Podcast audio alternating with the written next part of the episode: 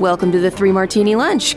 Grab a stool next to Greg Corumbus of Radio America and Jim Garrity of National Review.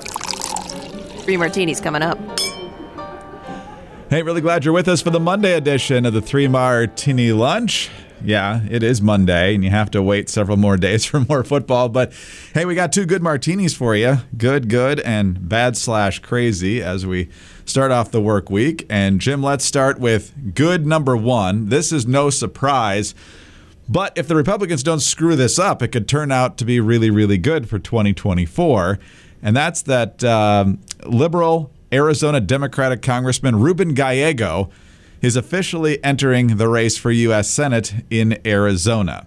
He has been very critical about Kyrsten Sinema for the past couple of years, especially over the filibuster and the fact that, she helped Joe Manchin water some things down in terms of the Inflation Reduction Act and some of the other things that could have been worse.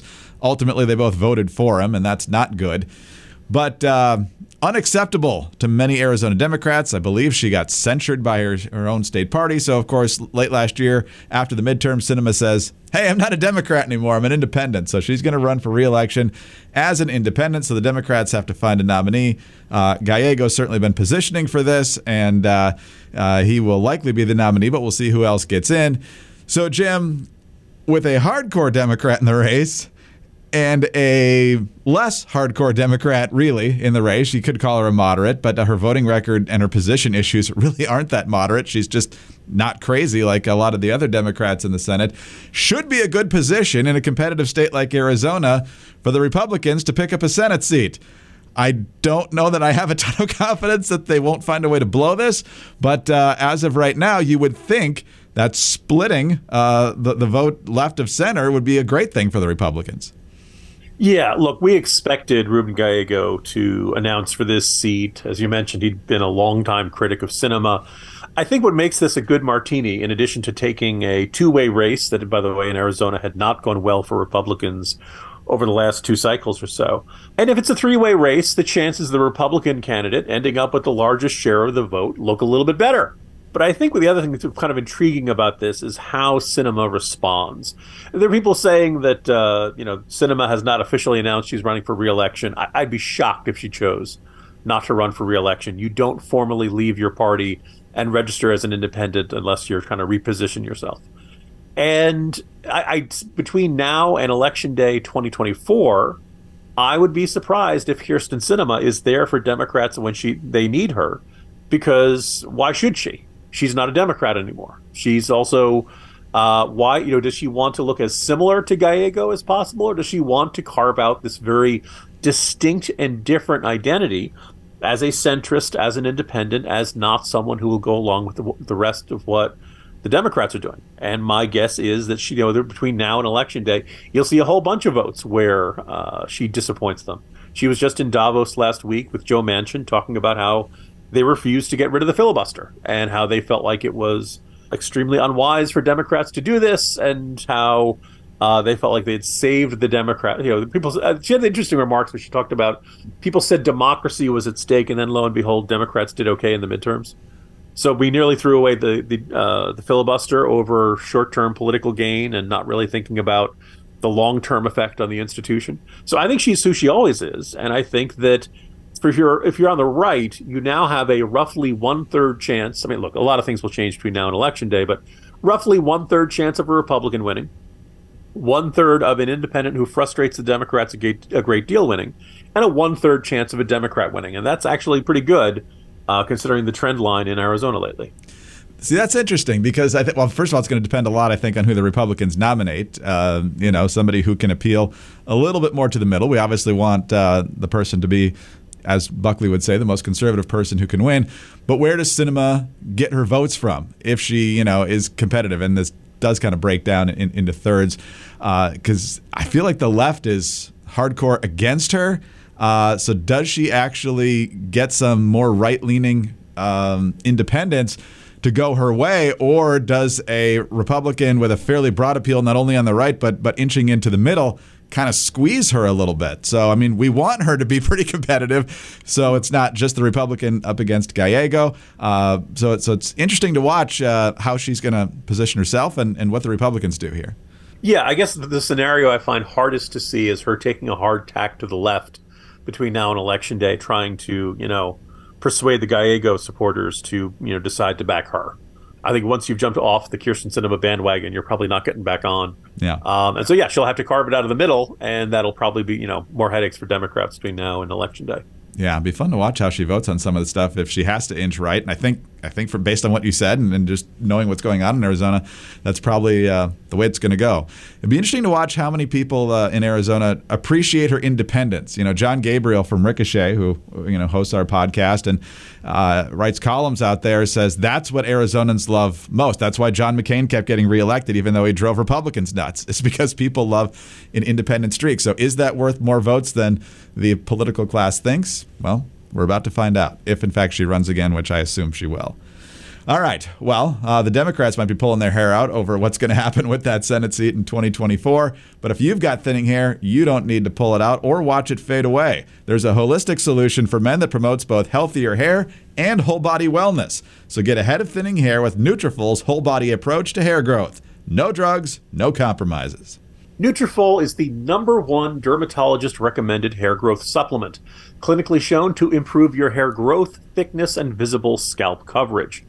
Nutrafol's hair growth nutraceuticals go beyond genetics to target all the root causes of thinning hair, including stress, hormones, nutrition, metabolism, aging, and lifestyle through whole body health. And remember, it's recommended by more than 3,000 top doctors. You can grow thicker, healthier hair and support the 3 Martini Lunch by going to Nutrafol.com/men and entering the promo code MARTINI to save $15 off your first month subscription.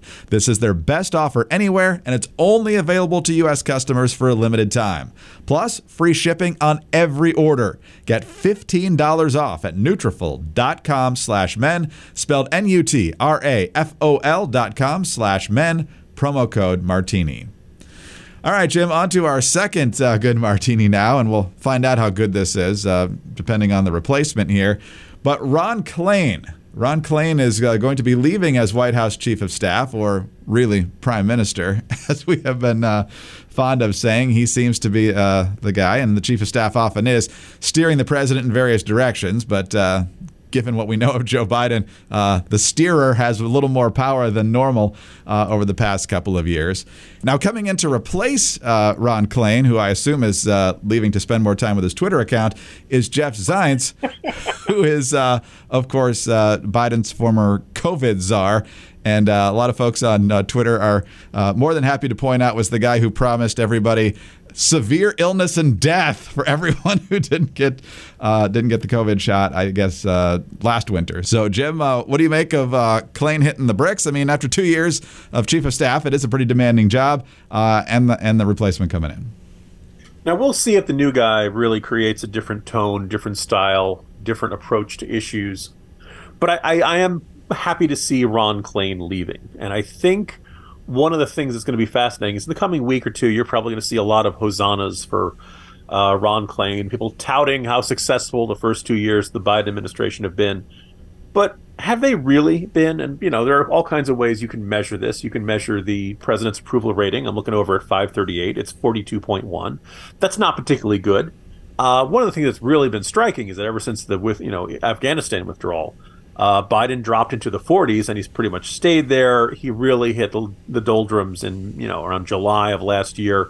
A little bit of an improvement, but really it's still a country where, significantly more people disapprove of the job President Biden is doing than they approve. The number of Democrats who want to see, Democrats and just Americans as a whole who want to see another 4 years of Biden continues to poll pretty badly. You can argue that the midterms went better for the Democrats than expected, and I would agree with that assessment, but I think that had a lot more to do with who the Republicans nominated than the popularity of the president or the effectiveness of this White House or the policies they've enacted. First and foremost among that is the enormous rate of inflation we've had for the really the past year and a half, yes, things were better in the last month or two. They actually, down 0.1%, but still 6% or so year over year. Look, that's been the biggest story in the country. Probably, you can argue about immigration, you can argue about insecure borders, and various other aspects. Obviously, the end of the COVID pandemic. But by and large, this has been one in which Americans have just gone to the gas pumps, gone to the grocery store, and just gasped at what's been going on and think, oh my goodness, there's a reason the country's not in a good mood. There's a reason economic pessimism is high. There's a reason your 401k probably did not do very well last year, maybe not the year before that either. Add it all up, this is not, in terms of Democrats getting what they want, this has been a fairly successful first 2 years for Biden. But that comes when you have the Senate and House. Yes, it was tough. Yes, they had to make some compromises with Manchin and Sinema to build back better, But all in all, this is not a phenomenally successful Democratic presidency, at least not by the standards of the country as a whole. And a lot of the usual, measurements. Yes, unemployment's low. That's what you'd expect when they were coming out of the intense recession of COVID-19. We've had all supply chain issues. You add it all up. This is a significantly, this has been a challenging 2 years.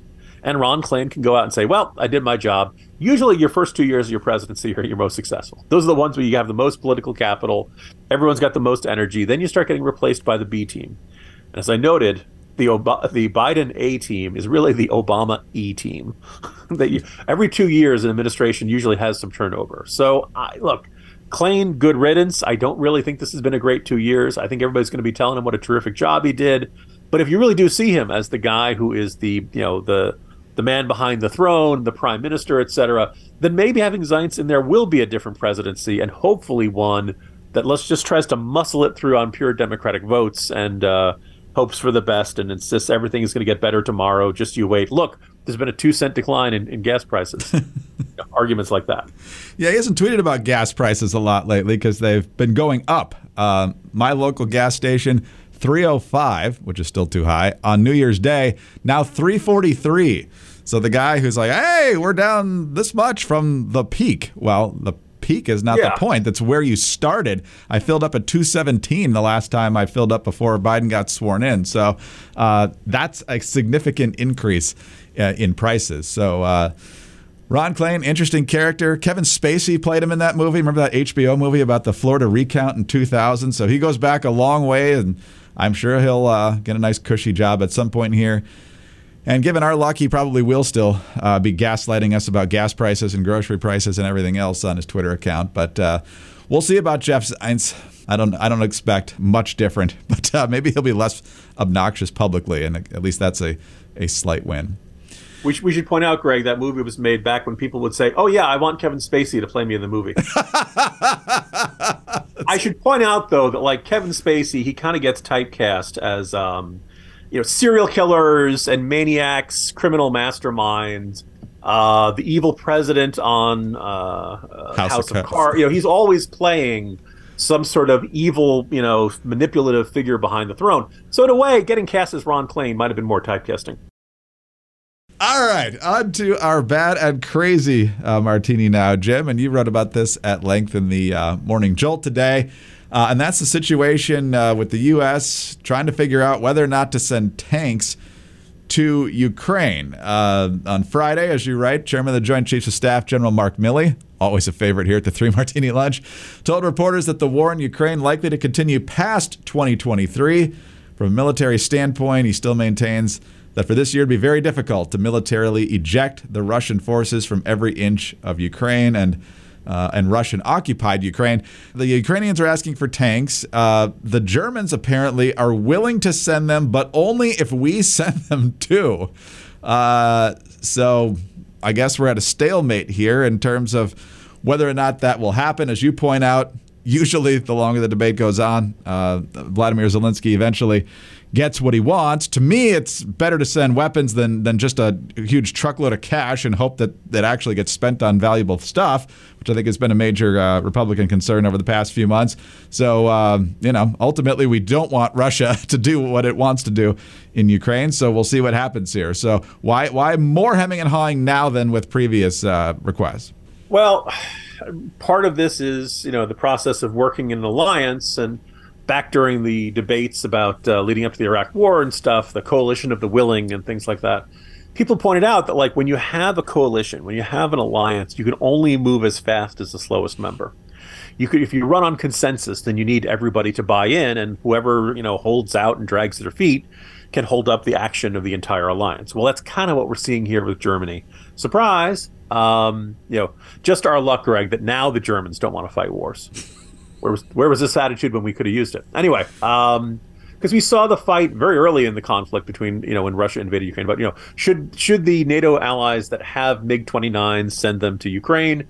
And all for some, you know, it sounded like the deal was in place. Then all of a sudden, the Biden administration's like, well, we don't know if they're. It would take a while to train them, and, you know, there's foot dragging. Apparently, one of our NATO allies has sent a few Patriot missile batteries, Bradley fighting. We keep seeing this same recurring argument, in which the Biden, you know, Zelensky and the Ukrainian government will say, "Can you send us this system?"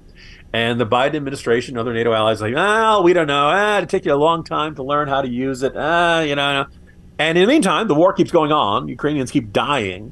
And then, like, 4 or 5 months later, when things get worse, the Biden administration says, oh, okay, I guess you really do need this. Okay, let's send it over.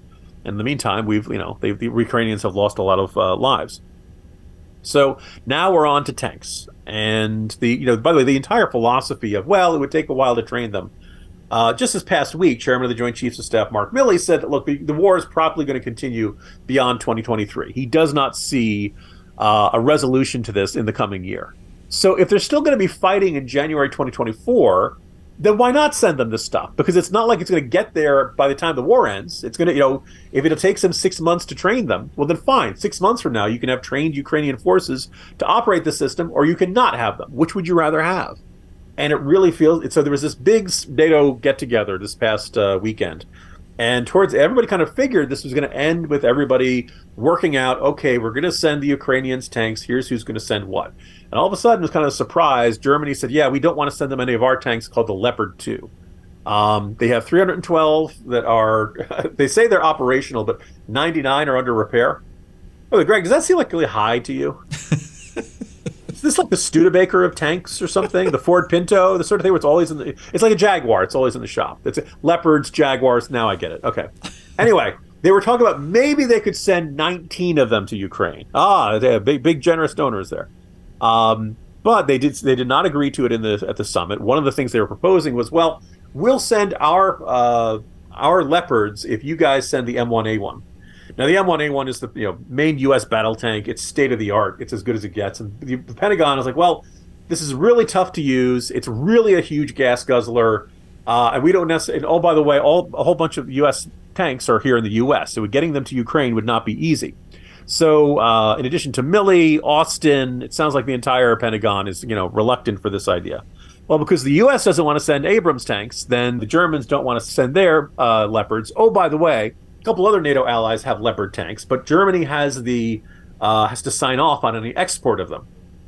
So other countries like Poland that are much more eager to send the Leopards basically need a permission slip from Germany, or I guess they could violate their export agreement, but that creates a whole new headache. It sounds like Germany's finally coming around to giving other countries the permission slip to say, yes, you can send these to Ukraine. Oh, thanks a lot, guys. That's big of you. But they're still not willing to send theirs. By the way, look, my attitude is, as I said, right now all the incentives are to send this stuff to the Ukrainians. There's no point in waiting if you're just going to do it 6 months from now, reach the same conclusion. The M1A1 Abrams tanks is basically designed to destroy Russian tanks and designed to withstand the hits from Russian tanks. I went into this morning, Jolt, I found a report from the GAO about accounts of Abrams tanks taking on the Russian T-72 back during the Persian Gulf War. And apparently the T-72 just couldn't penetrate the armor. So basically it would go out and, the Iraqis would shoot at the American tanks. Basically they'd bounce off or they wouldn't do any damage. The M1 Abrams would just keep on going and fighting and the Americans would win. Imagine what that would do for the Ukrainians who are seeing all these Russian tanks coming over the hill. So here we are, and, the Germans are saying, look, we'll do it if you guys do it. The Pentagon's saying we don't want to do it. Poland's like, we'd love to do it, but we need a permission slip. And in the middle of all this, Biden is asked about this last Friday. And he says, Ukraine is going to get all the help they need. Greg, is it too much to ask that the president be told what his own administration's policy is? Klain's on the way out. Now I get it. How do you know he wasn't? That's the problem. But so much like Jay-Z, and when it comes to the Leopard tanks, 99 problems, apparently, with the ones that don't work right now. But you mentioned that these were specifically built to fight Russian tanks, yet in this NBC story that you cite, Milley and Austin say that these are not the right vehicles for the fight in Ukraine right now. You said they were state-of-the-art. Are they worried the Russians are going to get their hands on these by knocking some out and then understanding our weaponry better, and that's more dangerous for us in the long run? Is that their thinking, or are they just really worried about the environmental impact since they only get 3 miles a gallon? Yeah, no, look, I suppose you could. There is a legitimate argument of, is this really the best weapon for the Ukrainians to have? Are they more complicated to use? Are they heavier? Are they more gas guzzlers? Coupled with the fact that the Ukrainians have captured a lot of Russian tanks, and apparently those style tanks are much more similar to the tanks that the Ukrainian army is already trained on how to use. But because Germany's like, we're not going to do this until you do, we've reached the point where Michael McCaul, the Republican chair of the House Foreign Relations Committee, that was on ABC's This Week yesterday, and he says, fine, let's send one Abrams tank to say to the Germans, okay, we've sent one, now you guys can send some. My suspicion, Greg, is they would do that and then the Germans would just send one of theirs. Congratulations, Ukraine, you've got two more tanks. The adults, I could deal with all this if everybody would stop patting themselves on the back and how we're fully committed to helping Ukraine. Well, are you? If you are, then you send the tanks. There are a lot of folks who are basically of a Democrats who will say, yes, we should send these arms and Biden's doing a terrific job. There are a decent number of Republicans who are growing more skeptical and saying, no, we should not send Ukraine these weapons. And, this is a terrible idea. And I'm in this strange position of saying, yes, we should send them the tanks. And no, Biden's doing a terrible job because he keeps insisting how committed he is. And then the follow through is always delayed and hemming and hawing. And, we're doing the hokey pokey. We put one leg in, then we put one leg out. Or always doing a Hamlet routine. Should we send them or not to send them? That is the question. Does Congress have a role here on deciding whether this ought to happen? Or since it's weaponry that's already paid for and this isn't explicitly appropriating new dollars, they sit this one out? Congressmongers. It would be nice. I'm sure Rand Paul is nodding vigorously somewhere. Jim, that's quite a start for the week. We'll see what we have in store for us tomorrow. See you tomorrow, Greg. Jim Garrity, National Review. I'm Greg Corumbus of Radio America. Thanks so much for being with us today. Please subscribe to the Three Martini Lunch podcast if you don't already, and tell a friend about us as well. Thank you also for your 5-star ratings and your kind reviews. Please keep those coming. Also, get us on your home devices. All you have to say is play Three Martini Lunch podcast. Follow us on Twitter. He's at Jim Garrity. I'm at Dateline_DC. Have a great Monday, and join us again on Tuesday for the next Three Martini Lunch.